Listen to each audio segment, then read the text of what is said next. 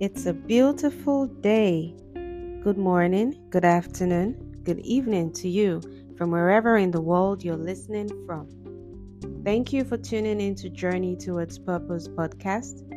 I remain your host, Annie Chucks, and I am glad to have you listening on the other side. The topic for last week was peer pressure and its effect on living the life you were created to live. If you missed it, you might want to listen in, especially if you're someone that can get influenced negatively quite easily. I would advise that you check our last episode and avail yourself of the insights that was shared over there. I would love you to. So, today I would be talking about you. Yes, you. you and I can be a deterrent to our success. Did you know that? If you didn't, now you do. Human beings are made up of mind, body, soul, and spirit. The mind is the connection between the body and the spirit.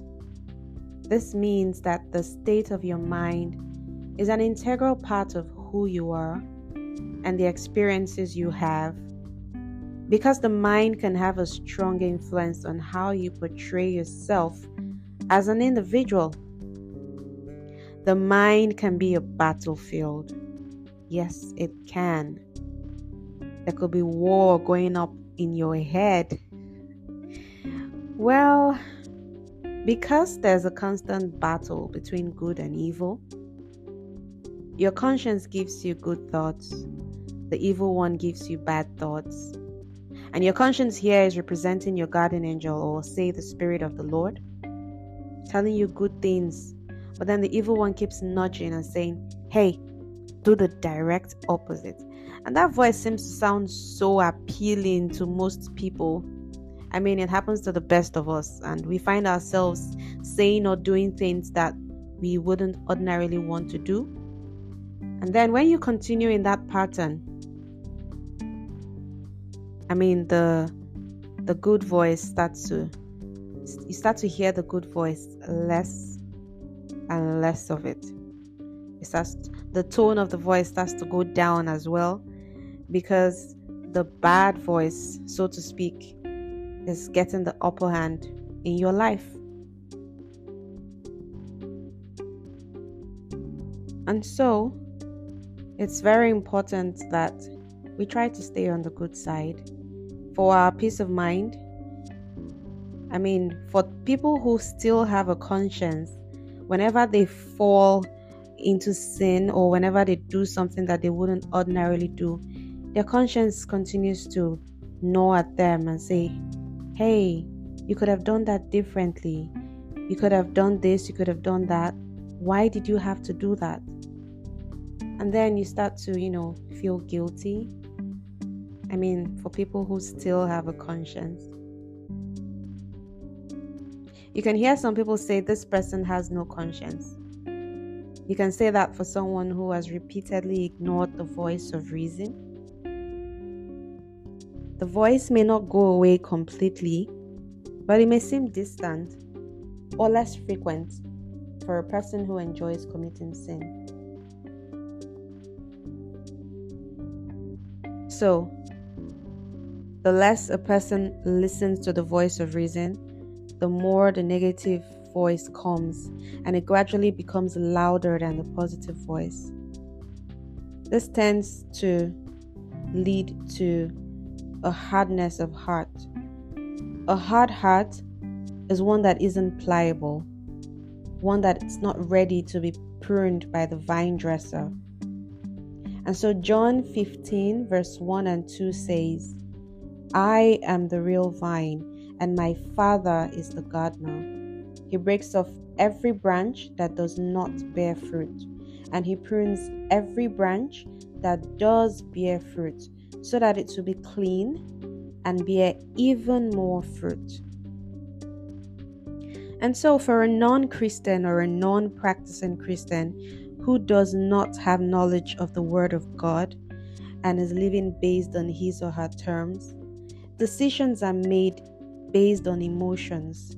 So it depends on how that person is feeling or external influences, like, say, your environment and your friends, well, which could be in a way peer pressure. But we're not talking about peer pressure for today. We're focusing on the mind.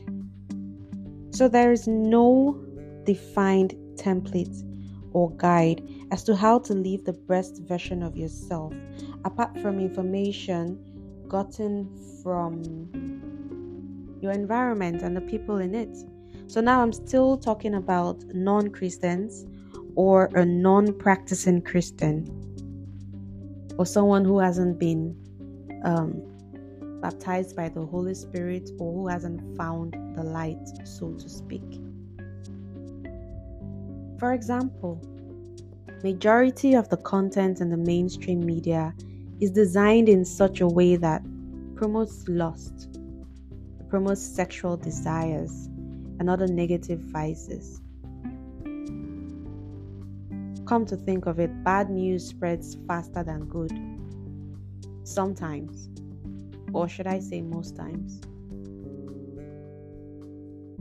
A message is being passed indirectly when a teenager or even a young adult watches a movie that promotes premarital sex or, say, financial fraud, even though the person watching may agree that the message passed is quite indecent or wrong on so many levels, the possibility of an adventurer having such an experience with negative consequences has been registered in the subconscious already and can be made manifest if an opportunity presents itself or if that person is not spiritually sound.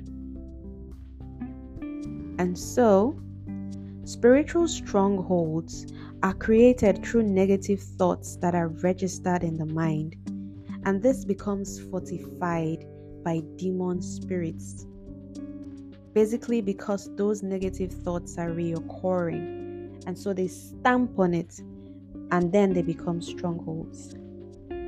Spiritual strongholds are habitual patterns of thought built into a person's mind or thought life.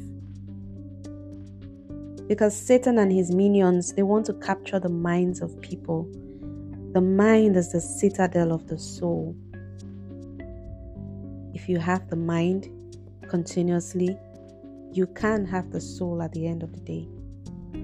So, he who controls the mind controls a very strategic place. Try to imagine what can happen to you if the evil one has total control of your mind. Now, that's a disaster waiting to happen because he will not stop until he has your soul until he has your soul and has destroyed or killed your body so that you cannot repent or be delivered or be saved. So, it's very important, dear people, dear listeners, dear subscribers, my darlings, it's very important for us to have control of the mind to an extent. To a very good extent, it's advisable. I know it's not easy.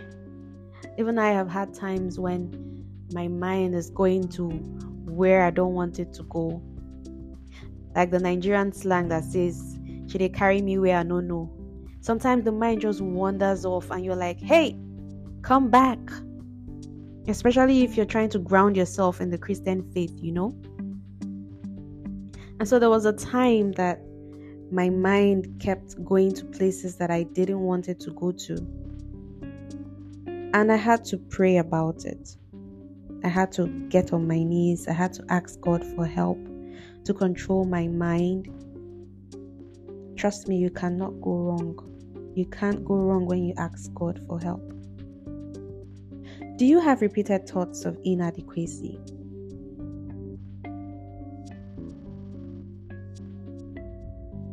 Do you feel like you're incapable of great pursuits in life? Do you fail repeatedly at everything you try to venture in? Do you commit sexual sins such as fornication or adultery and you feel you cannot stop? Do you feel like the body God gave you is not what you should be in?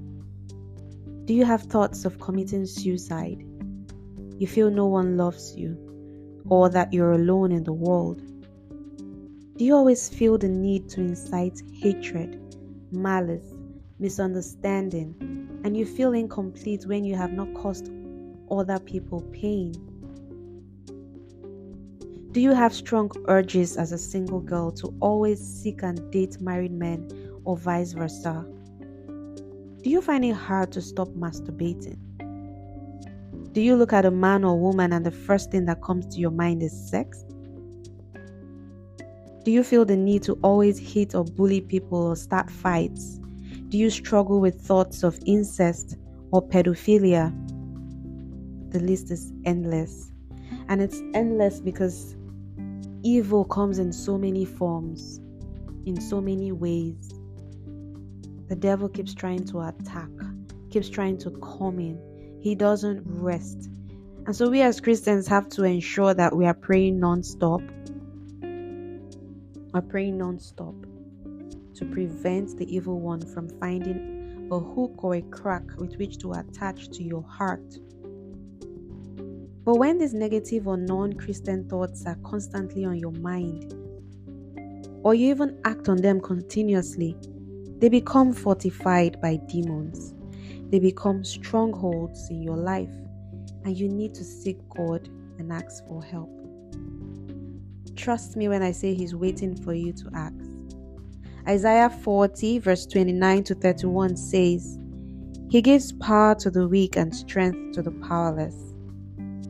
Even youths will become weak and tired, and young men will fall into exhaustion. But those who trust in the Lord will find new strength. They will soar high on wings like eagles. They will run and not grow weary. They will walk and not faint. The Lord is more than willing to take care of your mind for your mind also leads to your words, and the words of our mouth can make or mar our lives. And so, Matthew 11, pardon me, Matthew 15, verse 11 says, It's not what goes into your mouth that defiles you. You're defiled by the words that come out of your mouth. Now, imagine your words. If you have negative thoughts that have become strongholds in your life, that would be horrible, right?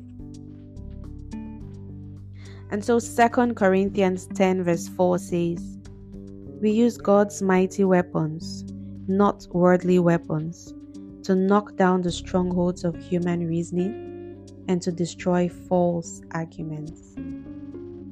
Now, how do we recognize false arguments? We can do that by studying the Word of God. The Bible covers all aspects of our lives. I was ignorant in the past concerning the Bible and how it relates to our lives. But the same Bible says, when we seek, we shall find. I have found out that all of life's issues have been written directly or indirectly in the Bible.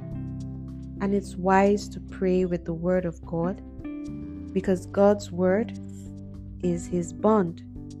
So if you're in doubt, as to whether your thoughts are good or bad, seek knowledge in the Word, and you will be glad you did. Words of affirmation can also help you overcome negative thoughts.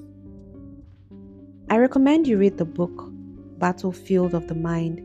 It's written by Joyce Meyer. It's a beautiful, beautiful book, and it can help you with more understanding on how you can be a deterrent to God's purpose for your life and how you can learn to not be a deterrent to God's purpose for your life and how you can find success within you and around you. If you're fighting any battle in your mind, I want you to know this. You're beautiful, you're smart, you're all that the Lord has created you to be. You shall fulfill your purpose in Christ Jesus. You're a winner. You're a goal getter. You are loved and you are blessed. Thank you for sticking with me to the end of today's episode. I'll be back before you know it for more insights on this journey of ours. Till next time on Journey Towards Purpose podcast, I'll say cheers and bye for now. God bless you.